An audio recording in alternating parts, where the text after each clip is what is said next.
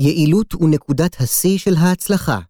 האם בעימות נגד חמאס וחיזבאללה, דפוס הפעולה של מערכה אווירית בפתיחת מערכה עבר את נקודת השיא? מאת מאיר פינקל, מתוך בין הכתבים, גיליון 11-12, עוצמה אווירית, יובל למבצע מוקד במלחמת ששת הימים. מבוא במאמר שכתבתי בשנת 2008, ושנקרא פרדוקס הכוח האווירי, יותר מדויק, פחות יעיל, טענתי כי למרות העלייה המשמעותית ביעילות הכוח האווירי, הודות לחימוש החכם ולמודיעין האווירי המשופר, הרי שפעולות הנגד של האויב גורמות לדעיכת האפקטיביות שלו. המאמר התמקד אז בירידת האפקטיביות של כוח אווירי, בעיקר כנגד צבאות. אז המוקד לבניין הכוח היה צבא סוריה. המאמר סקר את ההשתנות ביעילות הכוח האווירי ובאפקטיביות שלו ממלחמת המפרץ הראשונה, 1991, דרך המלחמות בקוסובו, 1999, באפגניסטן, 2001, ובמלחמת המפרץ השנייה, 2003, ועד מלחמת לבנון השנייה, 2006. המאמר טען שבעוד הכוח האווירי נעשה יעיל יותר, בעיקר עקב העלייה בדיוק הפגיעה של החימוש הבודד ובאחוז החימוש המדויק מתוך כלל החימוש המופעל, הרי שהאויב עשה תהליכי נגד טקטיים בדמות הסוואה, דמעים, התחפרות ועוד, שהביאו לצמצום האפקטיביות של הפעולה מנגד. המסקנה אז הייתה שכדי להגביר את אפקטיביות האש, נדרש לשלווה טוב יותר בתמרון, אשר יאלץ את האויב להיחשף, ולכן יעלה את פגיעותו לאש מהאוויר. מאז פרסום המאמר ועד היום, הפעיל צה"ל שלוש פעמים מערכות אוויריות בעזה בתחילת הלחימה. בעופרת יצוקה, 2008-2009, בעמוד ענן, 2012, ובצוק איתן, 2014. הטענה במאמר זה הינה כי למרות העלייה בדיוק, במערכות אלו כל החימוש היה מדויק, העלייה בכמות המטרות המוכנות מראש והמבוססות מודיעין, כפי שניתן לראות בהשוואה בין המערכות הללו, הרי שכלפי אויבים כמו חמאס וחיזבאללה, הפגיעה המערכתית, התוצא המשולב של פגיעה באמצעי לחימה, פגיעה בלוחמים, ובעיקר במפקדים משמעותיים בארגונים אלו, הולכת ומצטמצמת ככל שהזמן חולף. המאמר יטען כי לא רק שההצלחה האופרטיבית הולכת וקטנה, אלא גם שבמקביל, ברמה האסטרטגית, דפוס המערכה באש שאותו מיישם צה"ל כבר עשור, יוצר בפועל נזק אסטרטגי כבר בתחילת העימות, שקשה לתקנו בהמשך המערכה. באופן גרפי ניתן להמחיש את הבעיה באופן הבא. בעוד צה"ל חושב שהוא נמצא בנקודה א', שבה שיפור בכמות ובהספק תקיפת המטרות יגביר את האפקטיביות האסטרטגית, הרי שבפועל הוא כבר נמצא בנקודה ב', והאפקטיביות של מערכות אלו כבר נמצא בירידה. במילותיו של אדוארד לוטוואק בספרו "אסטרטגיה של מלחמה ושלום", דפוס הפעולה של מערכה באש שהופעלה ארבע פעמים מאז, כולל מלחמת לבנון השנייה, עבר את נקודת השיא של ההצלחה. היעילות הטקטית בשיאה, המטוס, החימוש והמודיעין. מאז הומצא המטוס, לפני 114 שנה, התפתח במהירות הכוח האווירי והפך להיות מרכיב מרכזי בעוצמתו של כל צבא מודרני.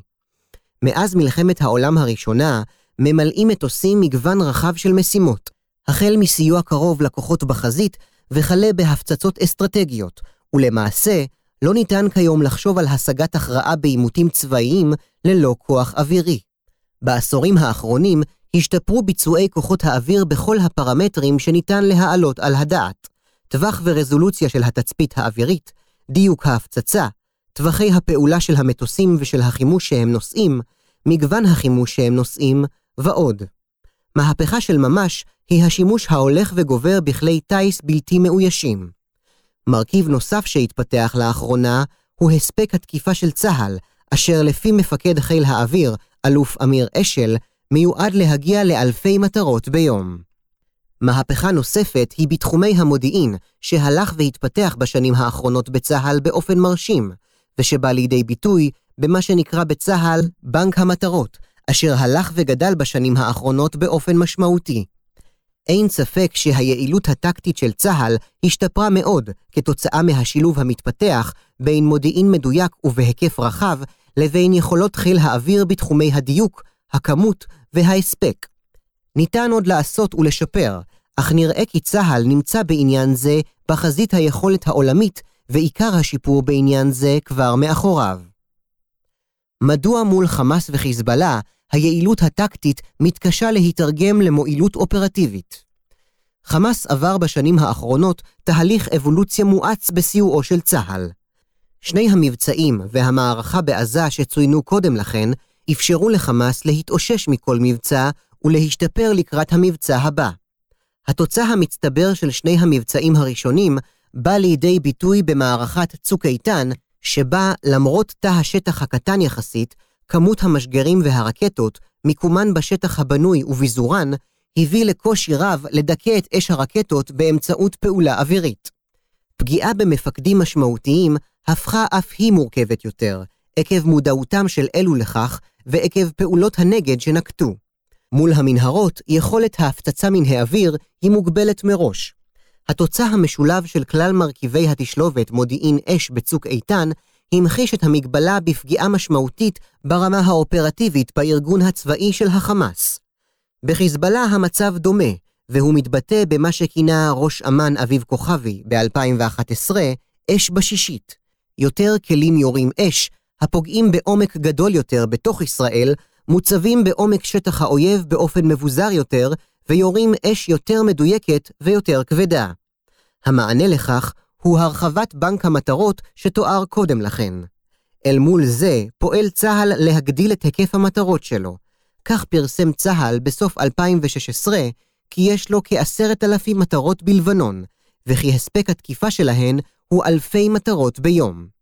הבעיה הנובעת מכך היא שהיחס בין הכמות העצומה של רקטות החיזבאללה לבין כמות המטרות, החימושים והספק התקיפה, הוא כזה המאפשר לחיזבאללה, למרות כל השיפורים שצוינו, ולמרות כיפת ברזל, להמשיך ולירות לשטח ישראל במלחמה הבאה כמות נכבדת של רקטות לאורך זמן.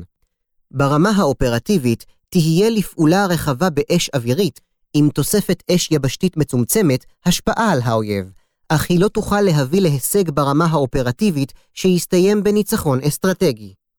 לאורך ימים ארוכים נשמעה בצוק איתן התקווה כי ההנהגה החמאסית תבקש להפסיק את העימות בתנאים נוחים לישראל, כאשר תראה את היקף ההרס האגבי שנוצר עקב תקיפות צה"ל את לוחמי חמאס ותשתיותיו. אלא שתקווה זאת התבררה כבעייתית. יש להניח כי כאשר חמאס נכנס לעימות, וכמוהו חיזבאללה, הרי שהיקף ההרס הצפוי להיגרם לו ידוע באופן עקרוני מראש, עקב ניסיונו המוקדם מול ישראל. הרס זה נלקח בחשבון, ולכן אין בו כדי להפתיע או לזעזע את הארגון. מדוע היעילות הטקטית יוצרת חיסרון אסטרטגי כבר בפתיחת מערכה? כאן נכנס לתמונה אמצעי הלחימה האסטרטגי הקרוי תקשורת בזמן אמת. מרכיבים ניכרים של אש האויב הן בעזה והן בלבנון, נמצאים בתוך שטחים בנויים ומאוכלסים. צה"ל עושה לאורך שנים מאמצים גדולים, תוך שימוש ביצירתיות ניכרת, כדי לצמצם את כמות הנפגעים הבלתי מעורבים בלחימה, ובכלל זה מהאש האווירית. הניסיון מראה כי ההצלחה בכך מוגבלת.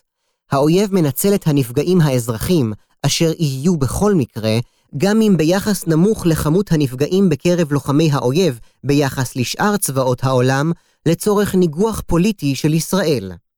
גם אם הדוחות הקודמים, גולדסטון אחרי עופרת יצוקה, ודוח הוועדה הבינלאומית של האו"ם אחרי צוק איתן, פחות משמעותיים מכפי שחשבנו, אדישות העולם עקב המלחמה בסוריה וממשלי טראמפ ופוטין המתירנים יחסית, הרי שפגיעה באלפי אזרחים, הנגזרת מכמות המטרות והספקי התקיפה שצוימו קודם לכן, תביא את ישראל למצב אסטרטגי בעייתי מאוד מיד עם תום המערכה האווירית. צה"ל, למיטב הבנתי, מבין את המגמה ומנסה להתמודד איתה בדרכים שונות, אך הוא לא הודה בה ובמשמעותה באופן רשמי, ולכן מדחיק ארגונית את העובדה שמערכה אווירית בפתיחת מערכה אינה כלי שיעילותו עולה, אלא פוחתת. יש כאלה הטוענים כי כל זה יכול להשתנות בהקשר החיזבאללה בלבנון, אם יוחלט במלחמה הבאה לתקוף מטרות של מדינת לבנון כדי ליצור מנוף על החיזבאללה, כפי שהציע הרמטכ"ל חלוץ במלחמת לבנון השנייה, וכפי שנדון שוב לאחרונה בתקשורת. אך יש לזכור כי לגישה זו יש מספר מגבלות ברמה המדינית, שכן בדעת הקהל העולמית ישנו עדיין הבדל משמעותי בין מדינת לבנון, הנתמכת על ידי צרפת וארצות הברית, ושבה מושקעות חברות זרות רבות, לבין ארגון החיזבאללה. כמו כן, יש לזכור שגם אם תופעל גישה זו כמנוף על הנהגת החיזבאללה, אין כל ודאות שהוא יהיה אפקטיבי, כמו כל גישה ממנפת שאינה פוגעת ישירות באויב. דפוס הפעולה של מערכה אווירית מקדימה כדפוס שעבר את נקודת השיא של ההצלחה. לוטווק טוען כי כאשר ההיגיון הפרדוקסלי של האסטרטגיה לובש צורה דינמית, הוא הופך למפגש, ואף להיפוך של הפכים. כן הוא הוסיף, ציטוט: בתחום האסטרטגיה כולה, לא ייתכן כי דרך פעולה מסוימת תוכל להימשך עד אין סוף. תמיד תהיה נטייה שהפעולה תתפתח להיפוכה, אלא אם כן יתבטל הרעיון האסטרטגי בכללותו בשל שינוי בנסיבות שבהן פועלים המשתתפים הנכפה מבחוץ. ואם לא יהיה שינוי כזה, ההיגיון האסטרטגי יגרום להתפתחותה של שלילה עצמית, אשר עלולה להגיע למימדים של היפוך מוחלט. כדוגמאות, הוא מביא צבא מנצח המתקדם לתוך שטח אויב, שתוך כדי הצלחתו מתארכים קווי האספקה שלו, ושל אויבו המפסיד מתקצרים, והופכים פגיעים. אוכלוסיית האויב נעשית מקור התנגדות, ועוד. מקרים מובהקים מתחום לוחמת היבשה הם אלה של הכוחות הגרמניים שפלשו לרוסיה, והכוחות הסיניים במלחמת קוריאה. בהקשר מתקפה יבשתית, הדבר נקרא נקודת המיצוי של ההתקפה, או תופעה של נמוגות ההתקפה. מקרה אחר הממחיש את התופעה של מעבר נקודת שיא של הצלחה עקב תגובת הצד השני, היא המאבק בין מערך ההגנה האווירית הגרמני לבין מטוסי ההפצצה של בעלות הברית במלחמת העולם השנייה. דוגמה קרובה יותר לצה"ל היא השתנות צבא סוריה לאחר הבנתו, באופן עקיף, כתוצאה מתצפית על הנעשה בעולם והשלכת המסקנות על צה"ל, את יכולת החימוש המדויק שבידי צה"ל. השימוש בחימושים מדויקים בקוסובו 1999 ובעיראק 2003 המחיש לסורים את מה שחשבו שיש בידי צה"ל, וגרם להם לשנות את דפוס פעולתם, ממתקפה משוריינת להתקפה באש תמ"ס מנגד, תוך הגנה מבוססת מכשולים, מטענים ונ"ט נגד תמרון ישראלי, וכן הסוואה ואמצעי נגד אחרים אל מול החימוש המדויק הישראלי. לטענתי, דפוס הפעולה החוזר ונשנה של מערכה אווירית בפתיחת מערכה, 2006 עד 2014, אשר שופר ללא הכר ברמה הטקטית, מודיעין, דיוק, הספק, עבר את נקודת השיא של ההצלחה שלו עקב פעולות הנגד של האויב שצוינו קודם. הן ברמה הטקטית, ביזור, יתירות, האש בשישית, וכן הסתתרות של בכירי הארגונים, והן ברמה האסטרטגית, השימוש בנזק הנלווה הגדול כבר בפתיחת מערכה, מסייע לאויב להפוך את ישראל לצד המפסיד תקשורתית בעולם. מגוון הפתעות מסוגים שונים שעליהן עמלים יריבינו, נועד לתמוך את דעיכת האפקטיביות האסטרטגית תוך כדי מערכה, בעיקר באמצעות שימוש באירועים רבי נפגעים שעליהם רגישה מאוד החברה הישראלית. חשוב לציין כי דפוס הפעולה של מערכה באש חביב מאוד על הדרג המדיני ממגוון סיבות שנידונו בעבר והוא הפך להרגל, אך ייתכן כי גם אצל דרג זה מתפתחת ההבנה שתוארה במאמר. אם צה"ל יכיר בעובדה כי יעילות דפוס מערכה באש בתחילת מערכה נמצאת בירידה, תהיה לכך תרומה משמעותית, שכן הדבר יפנה את משאביו האינטלקטואליים והחומריים לפיתוח דפוסי פעולה חדשים שיפתיעו את האויב.